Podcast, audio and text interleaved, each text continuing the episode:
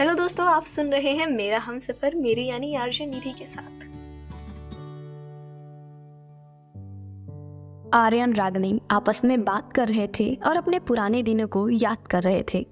तो दूसरी तरफ़, तन्वी मंदिर में अपनी बहन का इंतज़ार कर रही थी।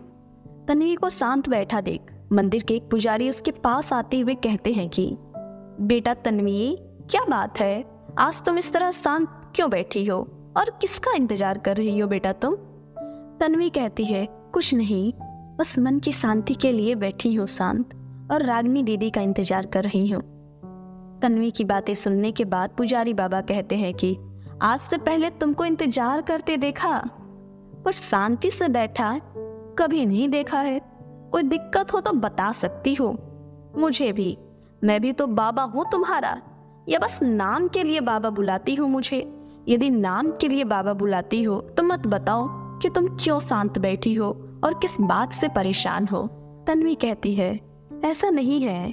मैं आपको अपना बाबा मानती हूँ। इसीलिए आपको बाबा बुलाती हूँ। बस, आश्रम के बच्चों को लेकर थोड़ा सा परेशान हूँ और सोच रही हूँ कि उनका ख्याल अब कौन रखेगा और कैसे रखेगा।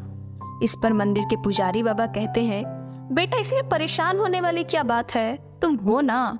और तुम्हारे होते हुए आश्रम को थोड़ी ना कुछ हो सकता है। और तुम आश्रम के बच्चों का ख्याल भी तो बहुत अच्छे से रखती हो। और आश्रम के सभी बच्चे बहुत खुश भी हैं और तुमको मानते भी तो सबसे ज़्यादा है।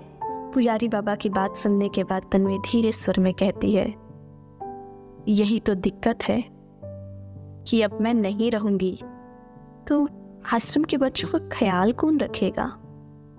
तन्वी ने यह बात इतने धीमे स्वर में बोला था कि उसकी यह बात मंदिर के पुजारी बाबा सुन नहीं पाते हैं। क्या होगा आगे आश्रम के बच्चों का? और आगे तनवीर क्या करेगी?